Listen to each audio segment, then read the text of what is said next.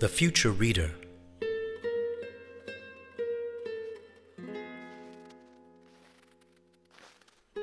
Urania was easy to follow.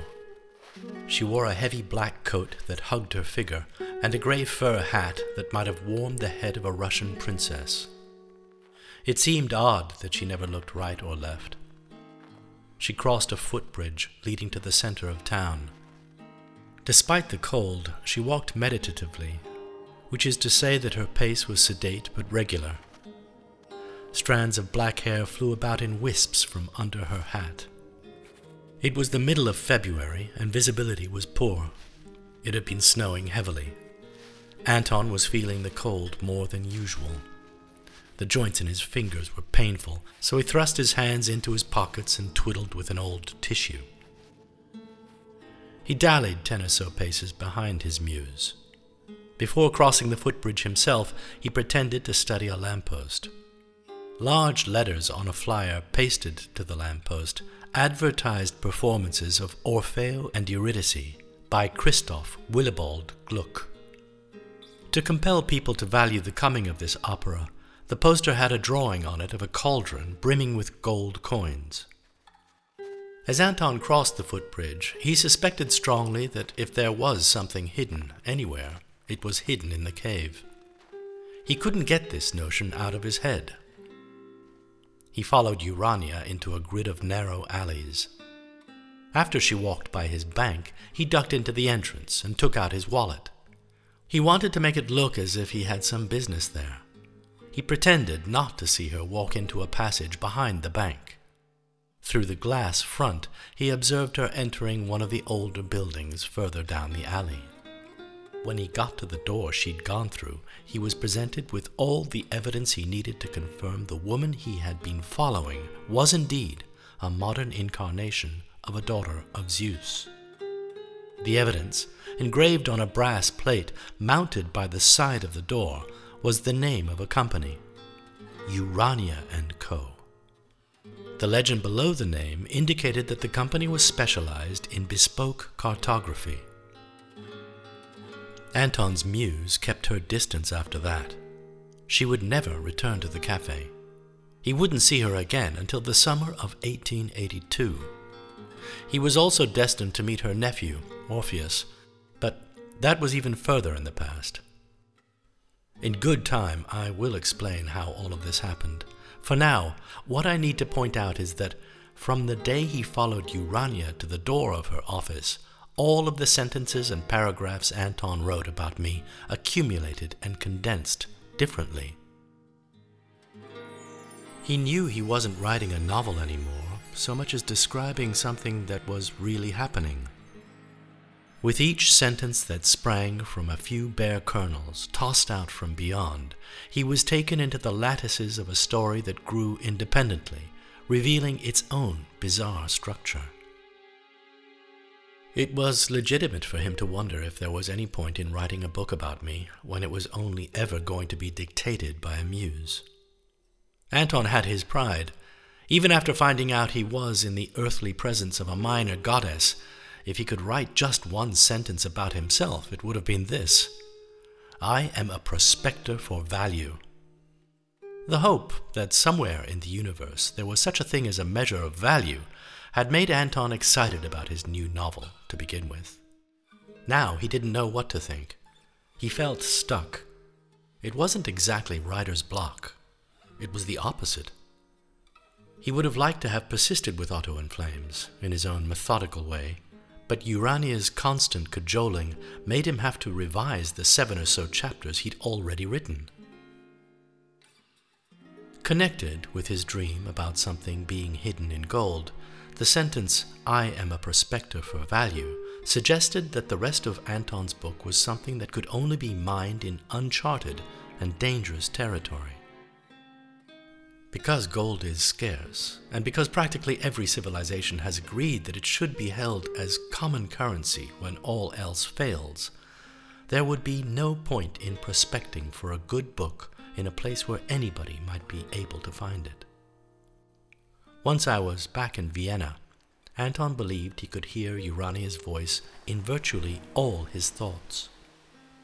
What she was saying seemed to be guiding him towards a climax in the life of his book. That this would happen soon became apparent while he sat on a rock off the coast of Georgia. In time, you will learn how it came to be that Anton found himself sitting on a rock in the Black Sea.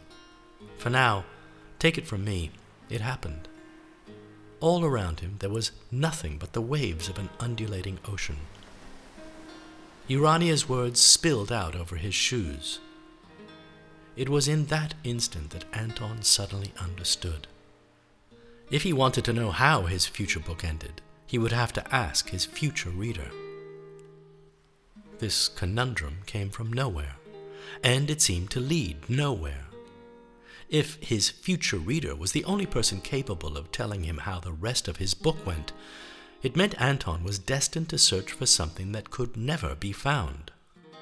It was only by virtue of his access to the hiddenness of things that a contrary and otherwise unthinkable notion began to work itself into his thoughts.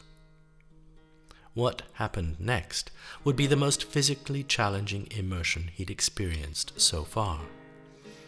It happened on the 16th of February, 2019, the day before my arrival in Vienna. He was sitting back at his regular spot in his favorite cafe. Urania hadn't come back. She would never return. He was still using his laptop to write with. The word orbiting, as it appeared on the screen, irritated him. It occurred in a sentence he'd been working on for some time. The question, orbiting his recollection of the goat dung, was distinctly unhelpful and nihilistic. He wondered if he shouldn't replace orbiting with striking. Striking seemed the better option. While a question could orbit a recollection, if the question happened to be nihilistic, it was going to have to strike whatever orbits it, or smack into it, or at least nudge it, as he often did. To get away from the burden of what he was thinking, Anton looked up. The decision about which word to use was forgotten.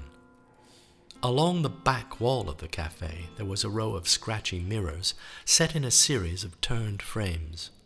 In one of the mirrors, he saw the reflection of a priest with glossy black hair and a pinched expression. A waitress was handing the priest a menu. Anton didn't see the waitress nor did he see the priest. It was more like seeing their silhouettes and knowing something about the people behind them. Their shapes combined into a fuzzy orange brightness. The brightness rotated into a bubbly plasma. He saw the bubble approaching. Within it, he saw the streaks of a blue, more radiated image, dreaming itself together. The image was accompanied by a gentle trumpeting sound. To begin with, the oranges and blues had no recognizable order. They stretched and trailed beyond the cafe mirrors. The trumpeting remained soft. It seemed as far away as the cave, now permanently lodged in Anton's mind. From time to time, inharmonious doodles drifted over the humming trumpet. The doodles turned out to be voices. They were saying parts of sentences. The humming was more like buzzing there was a loud clicking as well. Anton thought he heard someone say something important. The voice said, Where I come from, we say, with time, anything is. The last word spoken was lost in a whining noise, like the rusty hinges on hundreds of doors being opened at once. This dirge muffled and thickened. It intensified until the rush of clicking noises crawling over Anton's face could only have been a swarm of insects. They were the size and color of apple seeds, with silvery wings and black heads. Their bodies glowed orange when they were airborne, but were blue at rest. Anton spun around. Casting his arms out like a windmill, he spluttered and spat in disgust. He'd forgotten how old he was. While gyrating like a dancer in the glowing roar, he thought he could make out what looked like a statue. In the glimpses he caught of it, the face seemed bearded or the beard was being molded into shape as he looked. It was curly and well trimmed, nothing like Anton's more bushy growth, now crawling with bugs. The statue was naked, or it was becoming naked. It was becoming younger and more muscular. In an attempt to confront what he was seeing, Anton stood rigidly to attention. Despite the distraction of so many bugs, he imagined he was looking at his future reader. He closed his eyes and gritted his teeth. He put his hands over his ears. The swarm was everywhere, clogging and clawing. They were in Anton's nose. They were trying to get into his mouth. They were looking for something to create. By gathering together in formations, they were able to assemble everything he perceived. They created the statue of his future reader. At the same time, the swirls and edges they flew in flattened into the contours of a cavernous space. They packed themselves into recognizable shapes until the cave was finished and the statue, just a few steps away, was older and wiser. The bugs had made a lectern for the statue to stand at. It was illuminated by candles. As Anton watched, the lectern rose to the height of the statue's chest. Once it was in place and the cave had congealed into a finished setting, the clicking stopped. It became a faint but wistful melody. The statue was alive. It turned a page of the book on the lectern and continued to read. You are but a mangy dog. Your Somewhere else in the cave, Anton could hear the melodic trills of a French conversationalist. I must fall. The echo of a high pitched voice down one of the passages spoke tenderly to an unseen audience. As if in response, a dog barked. The statue was too intent on the book it was reading to notice these disturbances. As it stood, a single garment made of coarse cloth draped itself over the body. It flowed to the ankles. The man's leather sandals had straps that ran crossways over his marbled feet. Colors began to shimmer over him, so that he looked more real with each moment that went by. He became thin and wiry, and his beard was already longer than Anton's. He turned to the next page of the book. Anton knew the book the statue was reading was his book about me. He thought he must be in his future. There was no way of verifying this. It was a feeling he had, and then it became a fact. Not only that, the man the statue had turned into was obviously the philosopher Heraclitus. Anton praised himself for this. He could have thought of no greater critic to explain to him how Otto in Flames ended. Between his thumb and his forefinger, Heraclitus lifted the last page of the book. He held it midway in the air and looked up from his lectern. His eyes were gray and steady. He said nothing. There was no expression. Shortly after Heraclitus had finished reading Otto in Flames, he frowned and said something in a language Anton had never heard before. Yet he understood it. As well as having two eyes, Heraclitus had two voices. One of the voices was saying, Even dogs bark at what they don't know. Anton nodded. He didn't know what Heraclitus meant by this, but it didn't matter. He was so helplessly in awe of his future reader, he would happily have agreed with any of the philosopher's postulations. The other voice spoke in a whispered, modern German. It was saying, Am I just a pebble in the rubble? The words had an anxious human inflection, as if the young man at the next table had been remonstrating with his girlfriend. Using a metaphor too devastating for the occasion, what the young man in the cafe had done was call into question the nature of his girlfriend's love for him. The shock, Anton felt, rose to his gullet. Had he not cupped his hands over his mouth, the lurch from his belly would have been overpowering. As it was, he felt himself being thrown sideways. This involuntary movement caused him to shove the edge of the table he was sitting at upwards. Everything on the table the crockery, the cutlery, a bowl of sugar, a fake rose in a glass jar all of it clattered to the floor. The glass and most of the crockery shattered on impact. It may not have been the most shameful moment of Anton's long life. He hadn't actually soiled himself, but he was sickened by the displacement he'd experienced. He couldn't believe the mess he'd made. All he wanted to do was vanish. His heart was thumping at an alarming rate. He knew people were looking. The waiters were looking. The priest was looking. There was only one thing for it, and it didn't involve paying the bill. Anton excused himself, explaining to the young couple at the next table that there had been an insect in his coffee. He went home and continued to feel apologetic for the rest of the day.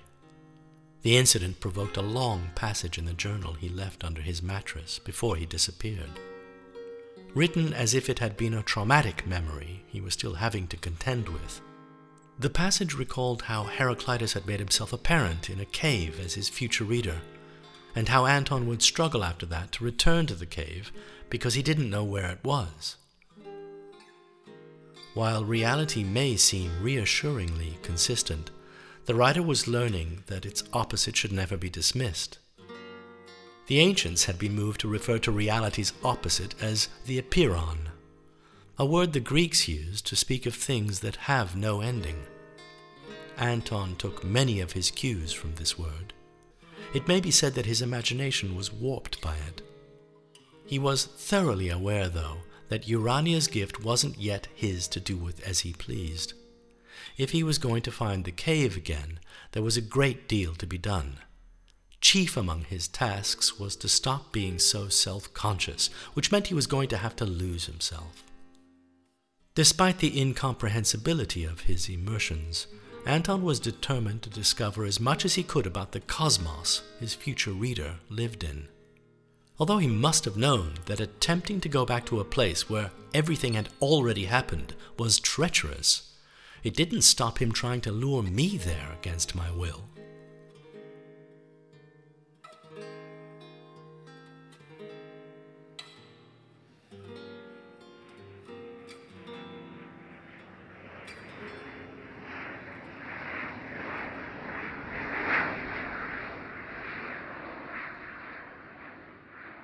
Chapter 2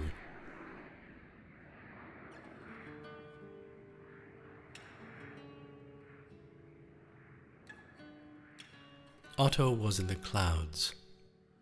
By asking himself what a beginning is, he was able to delve further into his reverie. He had a window seat. It felt more like a beginning. It felt more like a beginning than an end, a voice was saying. It was the voice of a child. This inner voice was being precocious.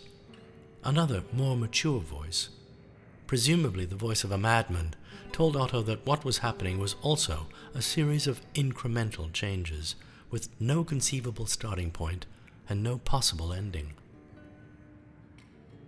Had he been looking at what he should have seen, jetting southwards, Otto might have attended to the graded ruffles in the vast white carpet below.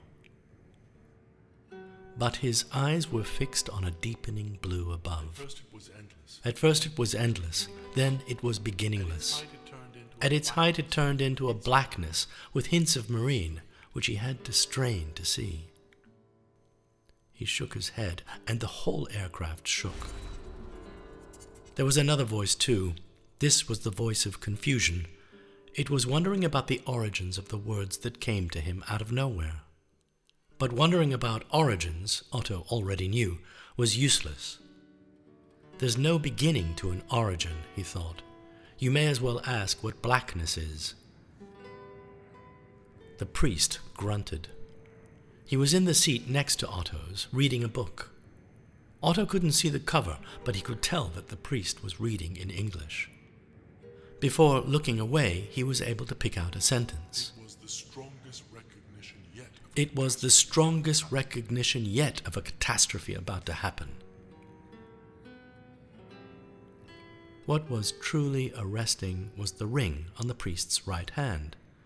The size of it, the dark metallic sheen. It looked more like an industrial bearing that had been forced onto the man's ring finger. The turbulence quickened. The ride had been lumpy before, now the judders were becoming severe. Otto made a noise indicating that he was at peace. It was sometimes called a harumph, but such noises needn't be disaffected. The voice of the noise sounded comfortably bored. It was the voice of gratitude. Otto thanked his body for not putting him through the terrors of flying again. He used to hate flying. Now he didn't mind it. His body yawned. As he recovered from the yawn, his awareness of the priest became less acute. The worsening turbulence stimulated other passengers into the production of sounds calibrated to express their dismay. Twice the aircraft fell from the sky. Each time there were shouts. Many more shouted the second time. Even this collective sense of doom had no impact on Otto. He felt fine. The only concession he made to the idea that the end was near was to lose track of his inquiry into what the beginning of an origin is. He looked out of the window again, up into the sky, but he couldn't keep looking up. Without wanting them to, his eyes rolled downwards from the darkness above to a cloud formation bubbling into a rich display below. The priest grunted again. His grunting, although technically repetitive, did not convey any anxiety.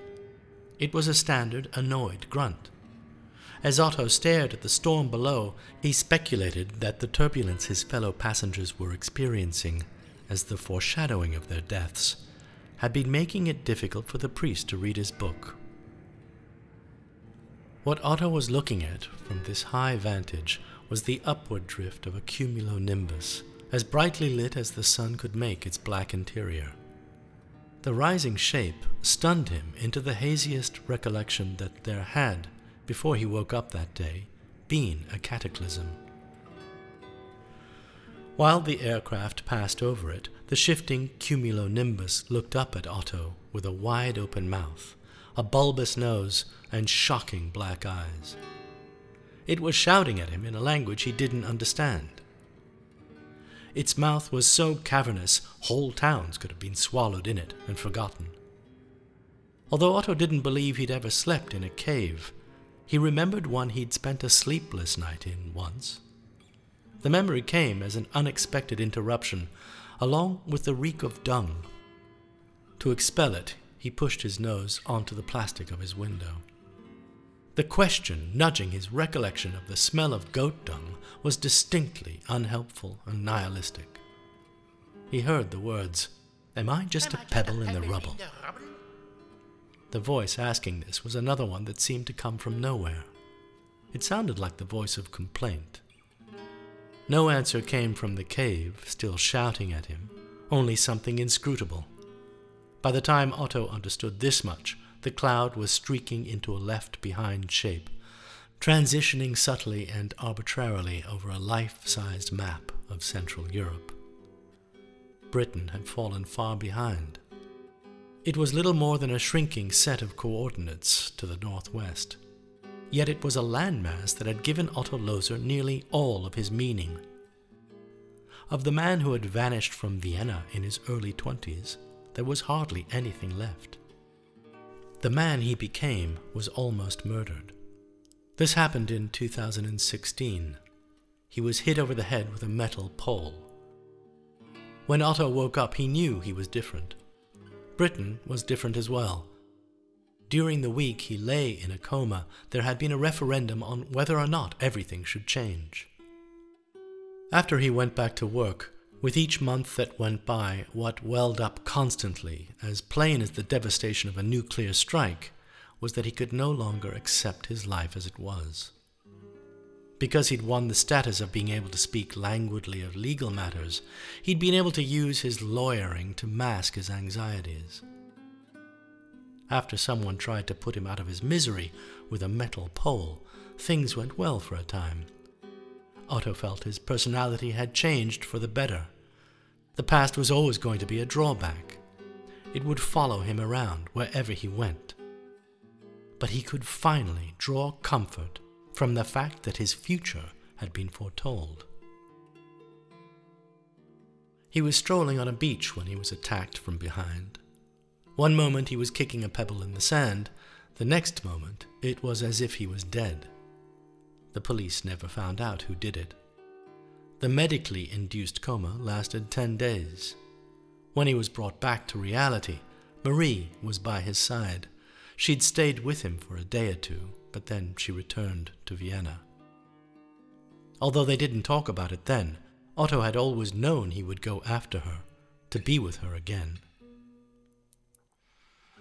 He could best review these details of his life if he kept his eyes glued to the darkness above the aircraft. In that darkness, he could just about hear the dying man's thoughts. These were the thoughts of the other Otto, dying on a beach. Left to expire, even that highly strung lawyer felt nothing but remorse. Out of the corner of his deadening eye, he'd seen a vapor trail turning pink. It stretched across his dwindling line of vision, drifting towards the sunset. In those final glints, the aircraft the other Otto was watching had been no bigger than a sparkle. His one dying thought, before he lost consciousness altogether, was that he couldn't bear the idea of that jet flying away without him. The cabin shuddered violently. Over the intercom, the scratchy voice of the pilot told them that the wind buffeting them was strong and northerly. A child shrieked and began to sob. It was the strongest recognition yet of a catastrophe about to happen. The priest lowered his book. In his softly accented English, he said, It's no use. I can't go on. Otto glanced at him and found himself in agreement.